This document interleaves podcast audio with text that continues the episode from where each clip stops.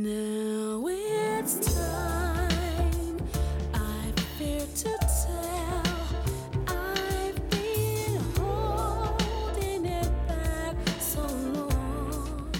你所有经历的一切的困难、坎坷、折磨、悲伤、痛苦，它都是在你一出生的时候，它就是写在你的命运当中。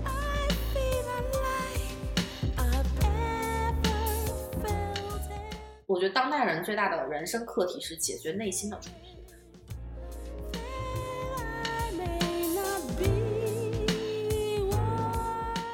就你真要改，你就得改设定。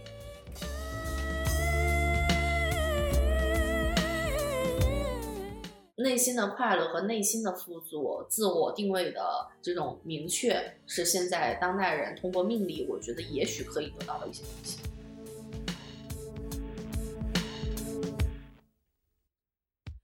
这是一档纵观东西方的泛玄学杂谈播客，我们浅谈八字、塔罗、风水，意在通过多维视角，助你趋吉避凶，百无禁忌。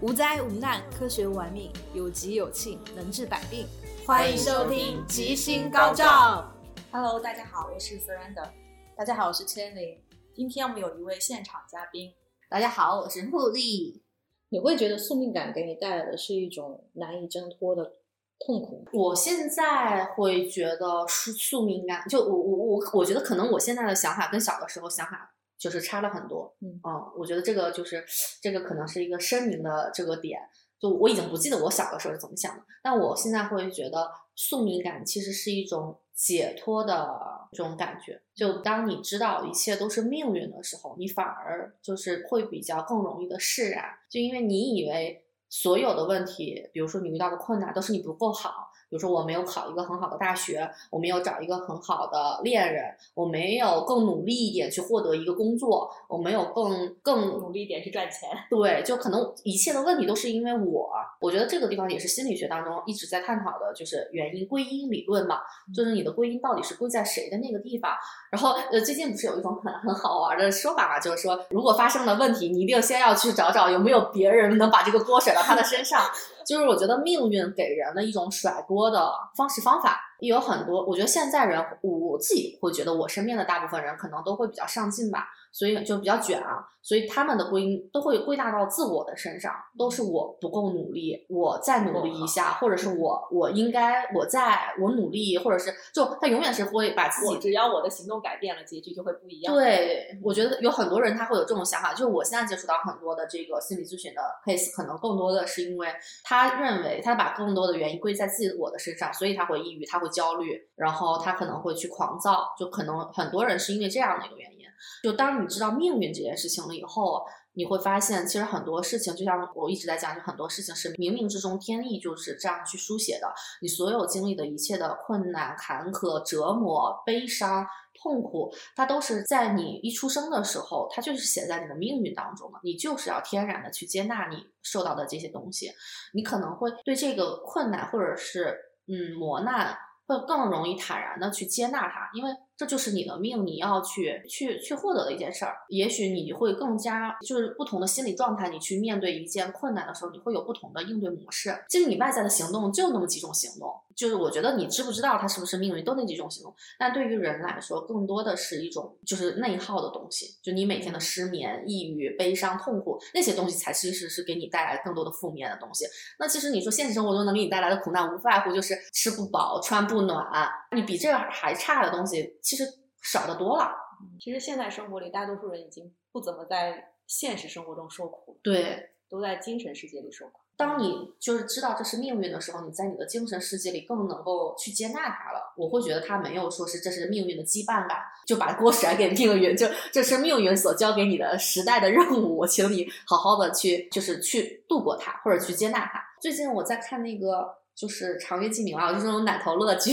就它其实我觉得这部剧改编的很好，但原来的小说我也是看过的。然后他这部剧里面就讲说，这个男主角他原来是一个魔胎转世，他可能就像一个鼎炉一样，就是他其实包裹着全世界的恶意，然后让他从小被人欺凌。他的妈妈因为他而就是难产死掉，他的爸爸因为他妈妈死掉了，只责怪他，他被丢到了冷宫里，他被童年朋友们欺辱，就同龄的一些人，他被所有人的欺辱，然后甚至送到敌国去当质子，然后在敌国也受尽了屈辱，没有任何人能帮他，但但是他也甚至感受不到七情六欲。然后他以为这个就是他的命运，我觉得他在此时此刻这个阶段的时候，都是接纳的非常好的，因为他觉得我的命就是这样了，我就是应该六情决断，然后父母不爱我，然后别人欺负我。但这个时候，我觉得也是命运跟他开的这个，就是他生命当中遇到了一个就是天使的轮回嘛，然后来去帮助他、保护他，让他知道了什么叫爱，什么叫做有人保护，什么叫做天暖了有人给我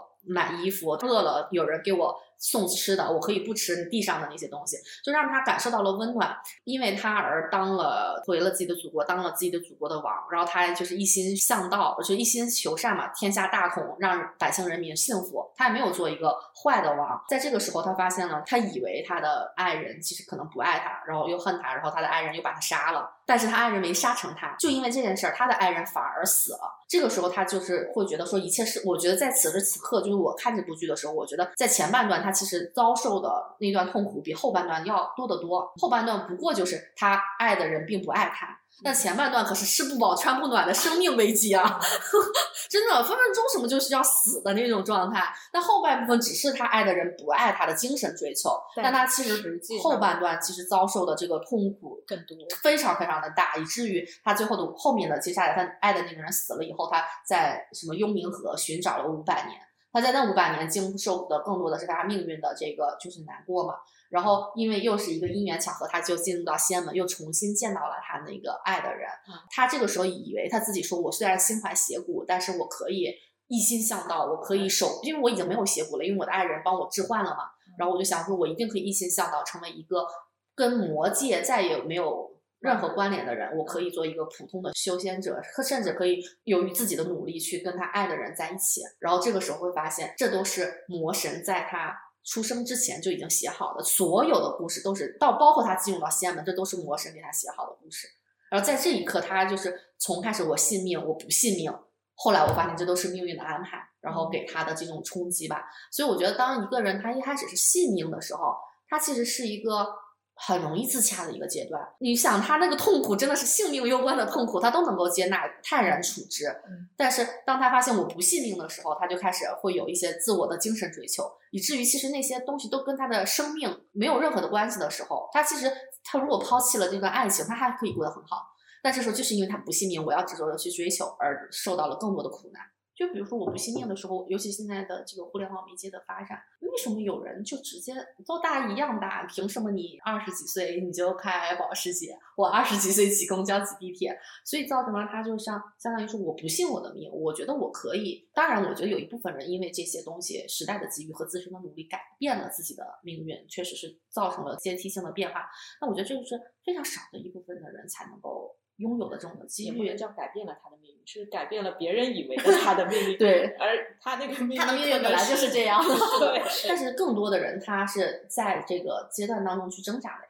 是大多数人可能是他会过上别人以为他过的生活，有的人过上了别人下掉大牙的生活。所以我觉得这一直是这种信息渠道丰富起来的一个弊端。这其实我们聊到的风水学上有一个观点叫做离火九运，这是从天运风水的角度，明年是一个起点，未来的二十年更多的是跟火属性相关的一些领域会得到很大的发展。就咱们这个东八区啊，那火属性相关的，第一它代表了人类的精神文明，但是这个精神文明之中呢，就像那个离卦一样，它的卦象就是离中虚，就像火一样，中间是没有温度的，它是中间是虚空的。人们一方面追求就物质生活已经极大的丰富了，然后去追求精神精神世界的丰富，但发现自己内在是空虚的，是这样一种状态。而且火它也伴随着就是信息渠道的拓宽，因为它是一种发散的性质，就跟咱们这个时代走势是紧密结合的。还有一个，我觉得就是这个社会它这个信息发展的快速是一部分的原因，还有另外一部分虚假信息的繁荣。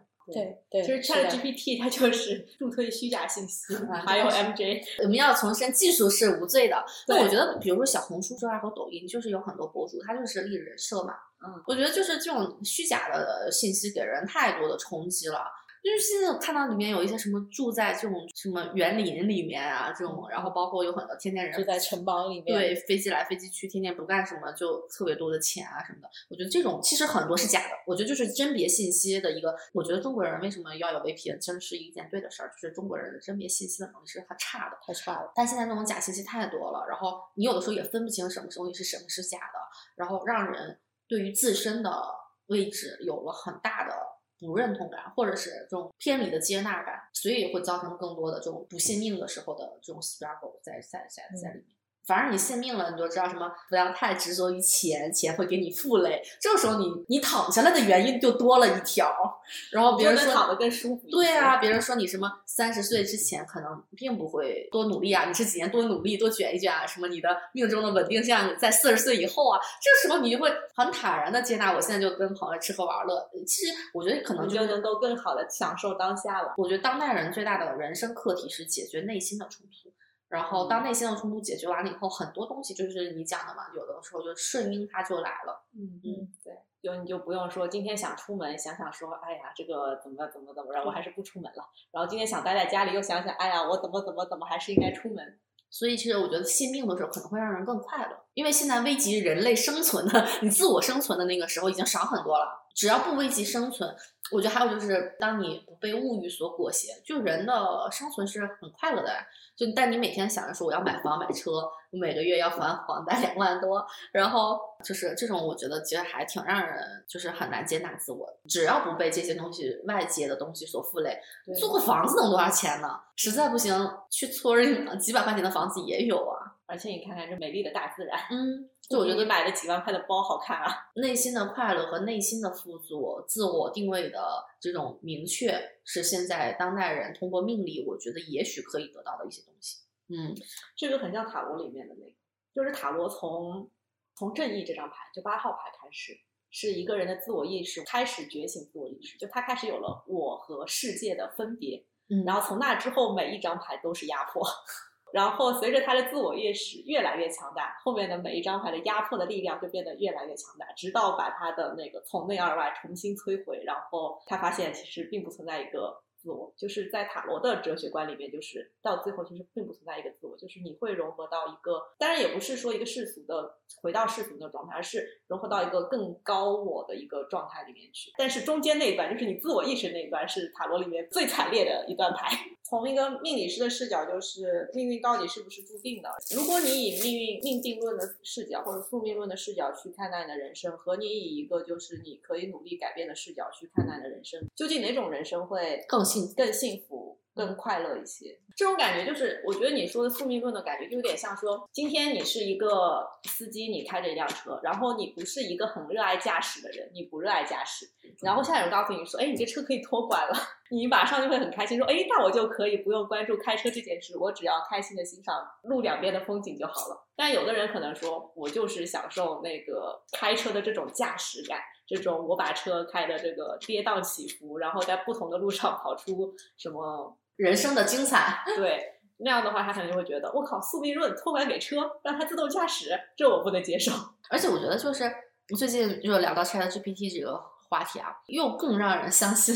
宿命论了。我我们之前学那个金融里面讲什么，就是生产要素嘛，然后土地、资本、钱是吗？然后还有人力，生产三要素是不是？就是我觉得可能后面呢，就是信息人力被资本替代更多。就这这三个应该是不太会变化，人力也会有，但可能就是科技可能会变成第四生产要素，就是它的生产力的提高。就你看，像我们就是蒸汽时代，然后科技一直是。对科技一直是，我觉得科技但在它不被称为生产要素，科技相当于说是作用在生产要素上的一个那个函数，啊，就是那个 Y，就是 GDP 的产值嘛，相当于说是基于生产要素的一个函数。嗯，然后当技术提升的时候，这个函数会发生变化。当技术没有提升的时候，你想有更多的 Y，你就只能增加更多的 X 嘛。然后当科技提升的时候，同样的 X 可以产出更多的 Y。中财没白念。哎，我这个投资的这个理 论还是非常扎实的，好不好？去做一个投资博主也是没有太大问题的。然后我就觉得在这上面，就是未来的那个科技上面，我觉得人如何发挥到自己的就是最大，就是讲到不信命的时候，又转化到了一个不信命的人的角度。我觉得人如果能够发展到自己的最大的价值，要善于利用这些科技的力量。就是像很多人就是其实，在讨论 ChatGPT，然后包括就是人工智能的下一步，这这其实让我们看到挺多的，就是未来科技。因为我以前是学心理学的嘛，其实在本科的时候也是会看一些脑机接口、自然语言处理、NLP 这些东西。那个时候我上大学大概是呃一五年的左右的时候啊，那个时候其实在实验室当中已经对这种科技进行到了一个。就是还是蛮蛮纯熟的一个状态，但在商用的状态当中，其实是还是挺挺难的。后来我不是去那个搞汽车了嘛，就智能汽车驾驶。那个时候在实验室里的智能汽车，就是跑高速啊，跑各种的，就是从实验室的这个就是环境当中就完全没有问题了。但是其实到现在来说，自动汽车驾驶在商用的，就是现实，它其实的级别还没有那么高。然后，但是我们看 ChatGPT，就是自然语言的处理，它已经能够到达了一个，就是包括识图，然后不管是图生文。呃，文生图还是是图生文，现在两种，包括文字对文字的回答，它都是自自然语言处理嘛。那这一步上已经能够看到，现在完全商用了，因为我每个月也是付二十个美金给这个 Chat GPT 嘛，OpenAI，就我觉得它已经到达一个人类可以就是在普遍阶段上去能用的。一般来说，科技它不是有一个爆发时期嘛，就可能它只是短暂爆发十年到二十年，然后到下一个阶段嘛。我觉得在这几年，这个科技应该说是导入社会会有个爆发期，嗯。在这个爆发期里，就是大量的资本会向这个技术聚集，聚集了之后，会因为这个技术，因为一个技术你要在这个社会上应用到这个社会上，其实是有很多相关的基础设施要随着科技发生变革的，包括物理上的基础设施，也包括法律上的基础设施，也包括文化上的基础设施，这些东西会伴随着科技的力量去发生变革。所以通常来说，只有当一个技术对这个社会上现有的解决方案能够带来十倍级改进的时候，它才能够拉动这种变革的产生。因为不然它没有办法对冲掉这个类似于沉没成本或者说是固定成本的那个部分。我觉得像 ChatGPT 或者说这一代相对来说以数据驱动的大型的数据驱动的技术变革，它是有带来十倍级改进的能力的，它必然会去推动整个社会的基础设施发生再次变革。嗯，然后这个就是我回答我说又作为不信命的人的时候，就是我们生活在一个就是过去可能过去十年到二十年当中。移动互联网高速发展的一个时候，然后在接下来未来的十年当中，也许会是一个数据或者是人工智能驱动时时代科技的时候。我觉得在不信命的时候，就是我们要抓住社会的洪洪流，然后就是时代的洪流吧，时代对，然后去善于利用自己的一个就是学习的机会，然后能够去快速和准确的接纳到新的事物。因为我觉得现在很多人在讨论 Chat GPT，但其实我我想很多人是没有付过那二十块钱的，二十美金的，就一个月没有是想付但不知道咋付上。没没有 没有去用过这个的，因为三和三点五和四真的差距非常的大。就因为我是每个阶段都有用过的嘛，嗯包括 Mid Journey 啊这样的图生文文生图的工具，所以我觉得可能很多人一定要去去亲身去用，尤其是我们其实身处在互联网行业嘛，然后可能要更快的去用，因为不信命，就我们信命是因为我们能够去坦然接纳现实当中存在的我们不能解决的问题，但也确实存在着我们只要努力，就是心理学当中有一个叫做最近发展区嘛。就你跳一跳，你蹦一蹦，你能摸得到的那个目标，我们在不信命的过程当中，也可以去结合这个时代所赋予我们非常好的一个，就是这种信息高度发展的一个时机，然后去努力的跟上这个时代的变化吧，然后能够改写自己的命运。因为我们也讲命和运嘛，就是在命的基础上面去结合这个运，去改变一些东西。这个其实就是关于命运，你的命运的大体走势是确定的，但是你可以围绕着你命运的那个均值有上下波动的空间，我觉得你的努力会影响上下波动的空间。但如果你一般无意识的你在那个区间里面自由运动的情况下，有概率就会跌到底下去。对，你就可能就是没有在，就相当于没有做好合适的资金分布嘛。其实我是觉得，当 ChatGPT 它可以取代很多意识行为的时候，就意识性工作的时候，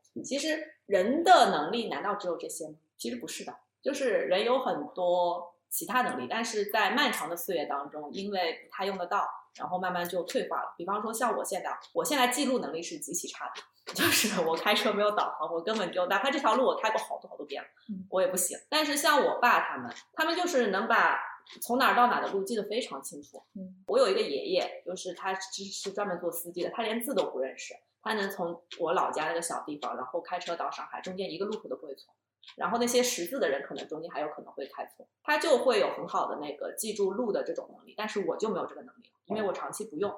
其实人身上也有很多类似于这样的能力，就是我们因为长期不用，最终失去了的能力。然后这些能力，但它并不是说没有了，或者说你没办法把它捡回来，你还是可以把它捡回来的。然后之前的时候，因为我们人类要承担大量的意识劳动、逻辑运算这样的一种工作，所以我们的逻辑能力其实得到了很大的开发。但是当 ChatGPT 它其实可以承担越来越多的逻辑运算的能力，以及从大量的数据当中归纳总结的这种能力，就这种工作，他能够做得很好。那这种情况下，其实一些非逻辑运算的工作，其实我觉得 ChatGPT 一样不太会，就创造性的工作他一样做不了。某种程度来说，就是如果你想成为更加在新的时代里面，就是能够过得更好的人，其实你就应该去开发那些 ChatGPT 做不了的事情的能力。比如偏灵性觉知这一条路线。是的，其实像有些东西说起来很像神通哦，但它其实，在原始人的世界里面，可能就是一个人人都有的人人都有的一个能力，或者说很多人都会觉醒和发展出来的一个能力。我的想法是，ChatGPT 会让我们在，因为我们可能寿命不太能够活到非常大，然后看到一个非常大的巨变。我们可能只有就工作年限可能也就二三十年嘛。我觉得它有一点特别好，就是可以让我们更去做我们真正想做的事儿。是或者说门槛更低吧，学习门槛更低。比方说，我现在想画画，我可能只有一个 idea，因为我冥想，或者说是我在那个催眠过程当中可能看到了一些东西，然后但是我不会画画，那我可以把我想要画的东西输入给他，然后他可以，他会帮我画出一幅就是大概符合我想要的样子。我其实我有有一个点，我从心理咨询师的角度来说啊，在最开始 ChatGPT 刚出来的时候，大家讨论过，就是会不会自己会不会被替代嘛这个话题。当时他们就讲说，心理咨询师是不会被替代的，因为也有一些朋友在争论这个话题嘛。有一些人就说什么，比如说医院的筛查现在用人工智能已经很快的上手了，就已经有了，包括心理问题的鉴别。我觉得鉴别肯定是机器的会更快嘛，因为它基本上就是是量表出来嘛，答分、判断、依据就好了。因为你人还要手算嘛，就是包括你可能要是的辨别，机器肯定可以很好。但是像心理咨询，比如说你需要一个长期时间的陪伴，我觉得它肯定不行啊，它肯定是一个人，它是一个东西嘛。因为因为心理咨询讲的第一件事情，你去受训的时候讲的是真诚、接纳、呃无条件的爱这些东西嘛。或者甚至其实它 AI 发展到下一个阶段，它拥有实体，就像我们以前看那个赫黑哎赫尔还有黑镜里面，就我当时会觉得说这个东西肯定不行，一个机器怎么能够去一个程序它怎么能够完成呢？然后最近我跟我的 GPT 也专门建了一个讨论的话题，就叫做复杂情绪讨论。就是我发现我好像更容易跟一个机器，就是你跟一个咨询师建立起来联系的时候是信任嘛。然后无条件的接纳嘛，然后我发现 ChatGPT 这两个都还挺好的，就是你相信他，就是你说的任何的话，包括你可能一些反人格、反 反社会的话，你都敢跟他讲，对啊，他天然就没有这种他就没有好恶的判断嘛。对呀他其实是有一个伦理的制约的，他背后也有一个伦理，他会跟你讲可能这种东西不太好，但我可以跟他讲说你现在是一个什么样的人呢，在跟我讨论这个事情，就是你会相信他，而且你会相信他，就是你讲的所有的事情，他不会对他不会告诉别人，就是你们讲的东西的保密性，你你这一步心心里就放下来了。第二步你会发现交流只是数据。对，然后你发现你跟他讲的情绪，他也都能够真的是完整的理解了你的情绪，而且你跟他去做反馈的时候，他是同样能够有一种情绪来反馈给你的。我觉得这个还挺神奇的，就是你在信任他的基础上，你相信他是在无条件的接纳你，然后而且你知道，我如果我每个月都续这二十块钱，他一直会陪伴我的。就是觉得这种信任感，就是让我跟他讨论起来，我觉得就是这种信任的基础，我觉得是打下了，而且他真的能够理解你在讲什么东西，然后以及就应该说，他真的能够让你感觉到对对对对对，然后其实有时候看他就是给女生的那个回信哦，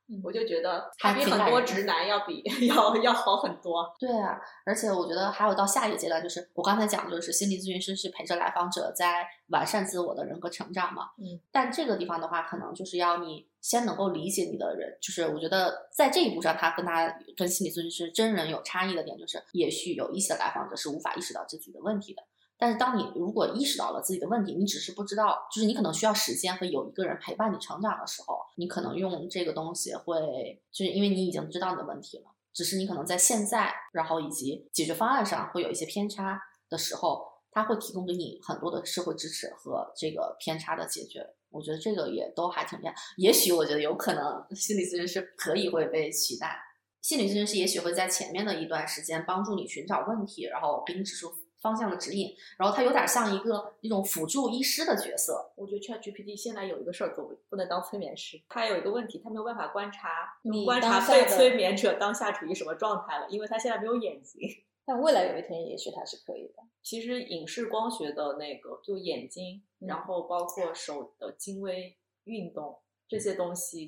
很难，就现在的技术好像没办法做到。以前看过一个动漫叫《Psycho Pass》，它就讲就是说所有的那个未来外面的警察也都是机器人，然后但它可以就是做全息投影，投影出来一个什么巨大的人去帮你。我觉得有的时候这些未来的东西，我觉得未来是有可能，就是眼前它还不三十年以内，甚至命理这个行业其实也可以被颠覆。《Psycho Pass》里面就讲的就是。你从一出生下来的时候，就会根据你的基因和一些表现型去去做你的人 人生推断，然后去判断说你这个人这辈子最适合什么样的工作，你就直接被分配到学习这份就是学习这份技能，然后去做这份工作，或者你经历普通的学习，然后到一个人生阶段，比如十几岁的时候去对你做一个测试，然后再去分配你。它就就是结合了命理的分配，然后让你每个人都去做你自己真正擅长的东西。命理它为什么会有这些，比如说什么官杀、什么食伤，还有什么正印、正财这些东西？它其实本质上是古代的统治者给人做分工的标签用的，对应的士农工商四个阶层。士大夫对应的就是这个正官七杀做官的，然后下面的农就是印，就是你要勤恳踏实，你要一步一脚印的。哦，专业技术人员。然后专呃士农工工这个就是专业技术人员，就是食伤。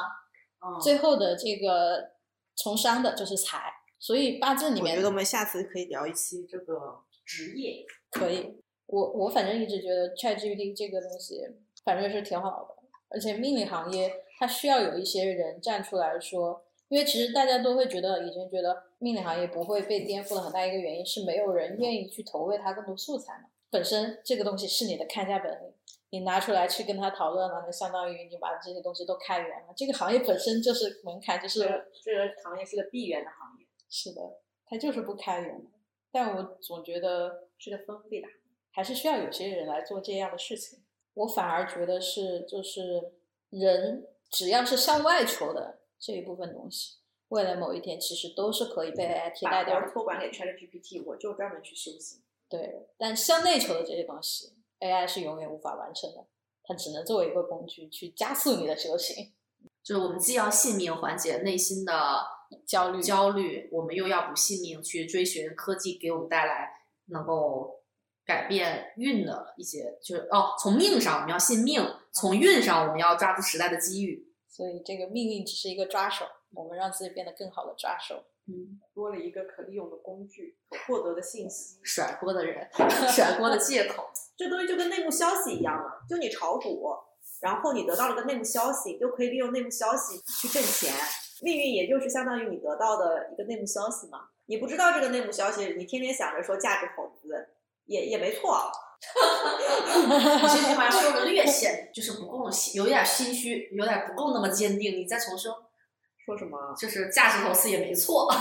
对啊，就是你你不相信内幕消息，你没得到内幕消息的时候，你要去选择价值投资也没有错嘛。但是有一天你得到了内幕消息，这个内幕消息也许能够帮你更好的抓住你的这个发财发财的机遇大运呢。哎，那我们说回三个人，你们两个，我我其实是表达了我还明蛮明确的观点，我我还是比较信运的。你们俩信不信命？我其实无所谓，我现在嗯这个事情是这样的，就是我现在的关于人生的这个观念已经比较偏向于说，就是我们本身可能是海洋里的水，然后当我们进入到某一个生命，就比方说我这个生命的时候，就像是这瓶水被装进了一个瓶子里面。嗯，然后我现在特别好奇的是，如果我把这个瓶子打开，然后回到海洋里，是一个什么样的状态？我现在不太 care 说这个瓶子，嗯，它是个什么样的命运。嗯我其实是不信的。哦，命里是不信命。我其实之前节目的观点，我一直觉得大家不要落入宿命论的这种套路了一番。哦，我自己其实是有一些亲身实地的经验，觉得即便我知道自己命运是这样子，但我依旧可以去头铁的走我想走的那一条路，我还是会在我这一条路上走出我想要的收获。这个就很拿很小的一点来说，就比如说我晋升的时候，大概是二零年的时候，那一年对于我来说，外部环境是什么呢？我晋升提名了，但是我半年换了六个老板，但是那一年我晋升过了。虽然过的过程中，我真的就是可能花了比平时三倍或者四倍的时间去把这件事情去搞好，就是基本上每天都是回去最晚的，甚至十二点一点钟回去的就是我。那一年二零年对于我来说，刚好就是我的那个伤官年。就是从某种意义上来说，这个外外在的这个 buff 就是一个低 buff，就加在你身上，你就不可能晋升的。你这个伤官年，你就是克老板的，而且从现实情况上看也是。当时我都说我是一个什么资深 P 八体验官，所以我这个换老板如流水。但那一年我过了，虽然过了过程中我也觉得好不容易，而且我觉得过了也真的就是天时地利人和，所以我就会会觉得那个当下，其实你只要把这些东西，你有足够强的愿力，你想去达成它，你即使中间要冲破很多的这些艰难挫折和困苦，你只要去做，你是能达成的。但是其实大家就是在评估 ROI 嘛，对呀、这个点其实在于说，就是因为我们一般去看命运的时候啊，都拿的是看你的出生年月日时嘛，对吧？你出生年月日时，它在刻画什么东西？它其实就在刻画你出生那一刻天上星体的一个状态。然后在看你的运的时候，也是在看天上星体当前是什么样的一个状态，然后跟你出生时的天上星体的那个能量状态怎么交互。它其实就是影响你生命的一股力量，但它不是全部的力量，不然也不会说用风水可以改运，因为风水相当于它塑造了一个环境的那个一个能量格局去影响你的命运，然后相当于说天上三分之一，环境三分之一，那还有三分之一在你自己手上。就当如果说你的天和环境两个东西加成三分之二去对抗你自己的三分之一的时候，你可能就会输，这个命运就是决定好的。但如果说你的三分之一和环境的三分之一加起来对抗天的三分之一的时候，就是三分之二对三分之一，你就会赢。就看你手牌多不多。对，就看你手上有什么牌，以及以及不同领域也会有这个问题。你天上的星体能量，就比方说星盘上看就是有十二个宫嘛，那星体不可能每个宫均匀的去使劲的。然后它大多数时候，有的人他的星体会分布的比较均匀，就各个宫力量都有一点点，但那就意味着每个宫的力量都不太强，嗯那就意味着你的就后天可变性会变大。然后还有一种情况呢，就是有的人他会星体强大的聚焦在某几个宫，给那几个宫非常强有力的能量影响，那就意味着其他的宫就会因此而缺少能量影响。星体强大影响那几个宫，可能你的自主的影响比较少。其实有时候看盘也会看不出来你那几个领域有什么现象，因为它就是没有星体在影响它。有一点像，就是我们命只是代表一个基调，然后但是一一股力量。但是这个通过魔法仪式和风水改运可以去改变。有些能变，有些不能变。有个百分之三十的加成，对，不错。风水带来百分之三十加成，你自己带来百分之三十加成，加一起就有百分之六十了，就可以对抗天命的百分之三十。然后这就是九嘛，然后十数当中还有一数是永远你不知道、你不可测的。神秘力量、机遇，其实你所谓的机遇、机缘本身就是那个天命和风水当中的部分，嗯，那百分之十？是完全不可说之事吧？它就是就是不确定因素。对你其实没有办法，就尚未被命名之物。所以我们如果不通过风水呃或者是魔法仪式，我们就是百分之三十对百分之三十，百分之三十对百分之六十，不算。因为天有百分之三十，嗯风水有百分之三十。然后基本上，如果你不调过风水的话，天的百分之三十，某种程度上会和风水百分之三十，它俩会产生联动。就一个人天命是什么样，你看他住的房子，通常和他的天命常常是相符的。所以要调，就对有可能调完了之会占到百分后就会之五十、百分之五或者是百分之六十到百分之三十。对你掌握的力量就多了嘛。你不调，你不改，你不知道，那就意味着你暗搓搓的有两股力量已经连在一起，就相当于董事会上有三个人坐在那里，那两个人票已经合票了，你一个人在给他们搞。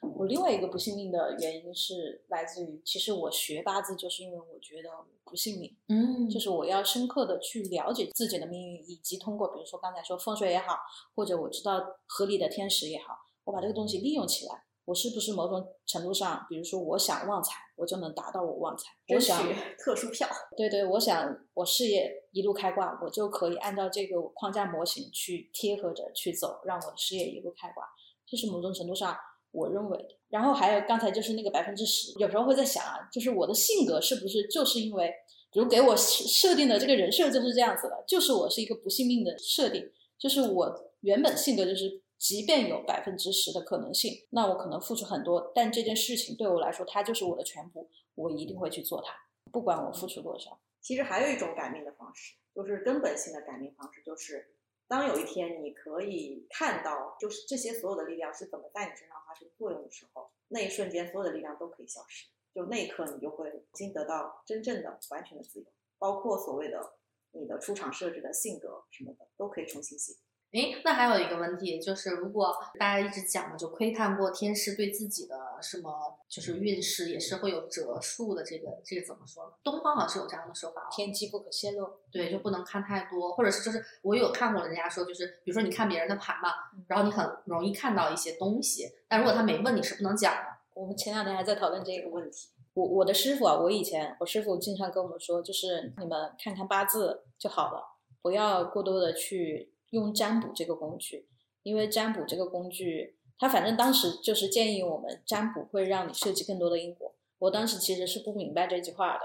但现在我再回过头来去看，就这两门工具的差异性。八字刚才讲了，它更多倾向于是这种大框架的，你可能只是看到一个方向性，但你并不知道具体的这个人他有一些什么细节的事件发生。比如你可能从他的八字里面看到他可能是一个比较滥情的八字，或者说这个露水情缘比较多的八字，但它也可能印在别的地方。呃，对，它也可能印在财比较偏财比较旺，也有可能。对对，它它的它的映射关系其实是是有多重的。但你具体去看了这个占卜的牌，或者是这个卦象也好，就比方我说我刚才那个女孩儿跟我说这件事情，其实如果从占卜师的角度，我其实不想知道，嗯，但是她告诉了我，我就已经进入到她的那个盘里面了，我就成为那个你不一定是破局之人了，但是你一定会对他人的命运有所影响。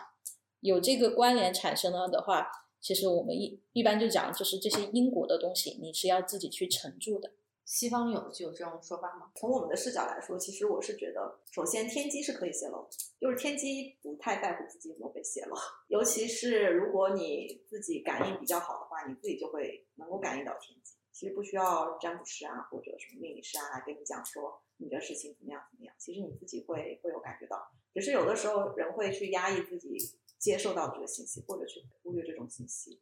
我觉得这个是没问题。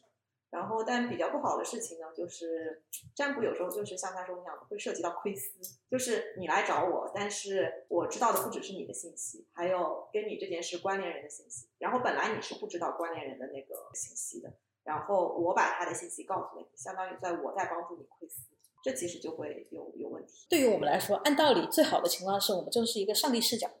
我们没有任何评判的去还原这个事件。那我们做的其实就是一个工具人的工作嘛，就是把这件事情起承转合，把它展现出来，告诉你是什么样子的。但是有时候你难免说，因为你是一个人，你被拉进去了，你可能就在这个局里面，你要去参和其中，而且包括其实你给到他的建议，可能甚至某种程度上你动心起念了，对，就按道理你给的建议应该是最中性的。或者说就是盘面说了什么你就说什么。是的，对你不要动心起念，不要有过滤和你的加工。对你有时候觉得啊，这个建议可能对他更好一些，你给他说，啊、就会有你自己的因果要去担。这跟心理咨询师一样，就讲说来访者所有的决定都是他自己做的决定，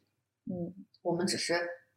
引导来访者去用更大的视角或者其他的视角去来观察这件事情，引导他自我成长。然后，但是所有的决定都是他自己做的决定。还是从职业人的角度上，要给自己有一个那个规避风险的一个路径。就工具化是比较好的。但我还是觉得，就算你自我工具化了之后，你要是告诉他别人的信息，就还是会有点不同。哦，我觉得还有一个问题，就是你们有看过自己，就是做做命理嘛？你们肯定也看过自己的命。嗯，就命盘以前说过了是 A 嘛，嗯你们也肯定看到过是 A 嘛。嗯你们有做过一些事情把它改变过吗？我没有哎，我前面说的那个晋升的是事，有点像，就是你通过你的，你就你明知道命盘上讲的是不可为，但是你就要努力试一试，但是最后的结果是改变了。是的，是的，这是算是我活到这三十多年来第一次，就是我知道命理以后，这件事情我是确实改变了它的。嗯，其他的事情好像确实很难，包括其实我从二一年开始，我我其实有个习惯，就是每个年头去看新一年的年运。我从二一年开始就知道我二二年会工作有波动，甚至可能会离职。我当时是想的，如果我能苟一苟，二三年走，可能我拿的股票更多一点，但是苟不住，所以这个对应的二二年离职了。然后另外一个也是我从年头就一直担心的，我知道我二二年我家里会有亲人去世，然后一直苟到年尾，我家里亲人因为这个新冠的原因，然后就就老人嘛，免疫力就很低，没有办法，所以这件事情也没有办法能避免。就是我觉得我一年之中已经尽我竭尽全力，包括这一年，现在想起来，我一年都很少去联系家里的老老人，就是我是为了尽量的产生形成破坏。对，让我自身八字所带的这种不好的信息去冲到他们，所以我反而其实按道理来说，你如果知道，你从这个人情世故的角度上来说，你应该多回去看看他们。对啊，但是我觉得我已经尽了很大努力了，但是还是很难避免这个结局。我只能从时间的角度上来说，我觉得可能时间还不太够，而且可能他的命局里面可能就带了这个东西，我没有办法去改变他的命局。我其实是先修行，先开始修行，才开始学命理的。嗯，所以我就没有特别想去那个改过改过命。就你班比较顺应，就是我现在的主要想法就是把车托管给 自动驾驶，然后我要去研究怎么从这辆车里出去，怎么下车。就我感觉我从小到大我的兴趣点都不在于说怎么驾驶这个车，我一直的兴趣点都在研究，哎，这车为什么这么开？就这车为什么这样的设计？为什么这个车要在这个路上？所以我就不太会去改变说这车别这么开。我以前尝试去改变一个人的命运，我发现改变不了。你越想用力的去参与其中，去改变他人命运，其实你反而越越难改变。对，而且一切的变化都是他自然而然主动去发生的。如果你越想去参与它，其实还是蛮难改变的。哎，但我们心理咨询师当中还挺多，就是帮别人，我们不能讲改命吧，嗯但我们其实还遇到了挺多就是改变的的案例，就遇到了很多改变的案例。一般来说，可能有一种就是他从心理障碍变成了心理疾病，就是他原来只是障碍嘛，就是加深变成心理疾病了，嗯我们只能转诊到医院去了。是的，然后第二类的话，就是他从心理障碍变成了，因为这次的就是一些诱因，然后产生了心理障碍，他来到了我们咨询室。然后，嗯，经过了就是一些技术，包括吃药、药物介入治疗，或者是技谈话介入治疗的心理咨询方案的改变，然后让他变成了一个更有完善自我人格的人，然后以及能更强有力的去应对未来所发生的困难。我觉得这种其实是案例是非常非常多的。嗯，这种也有。其实感觉现在，包括我现在接 case 都倾向于说，我不会主动说我要去帮你解决什么问题或者怎么样。就嗯即便我身边有一个朋友，我知道他当下有一些难点，他只要不跟我开口说，哎，千里，你帮我算一卦，看一下我后面运势怎么样，我是不会主动跟他开这个口的。嗯，你觉得是。其实从这个视角来说，我觉得不是说改运，就你真要改，你就得改设定，而不是基于你现在的命运去做修整。就比方说，今天你把马云，你你把他升到一个贵州山村里面去，嗯，他能达到的成就，和你把你自个儿升到贵州山村里去能达到的成就，那还是不一样。对，还是不一样的。这就是设定，这是真正的设定。就你你的你的起点当然是设定的一种了，但是你本身的一些配置、一些属性吧，也是一种设定。就这个设定，可能对整个人的命运影响是更大的。我觉得是这样子的，就是其实有时候在讲你的原始性格或者你的这个设定，如果设定的就是一个不信命的，那你就可以更多的了解命理这个工具，让它给你昭示一条路，说这条路可以如何去突破。那如果你是一个就是幸运的，那你就和解，就每个人的道不一样，嗯，一个工具你正着用它，反着用它，最终的目的是让自己变得更好。高兴就好。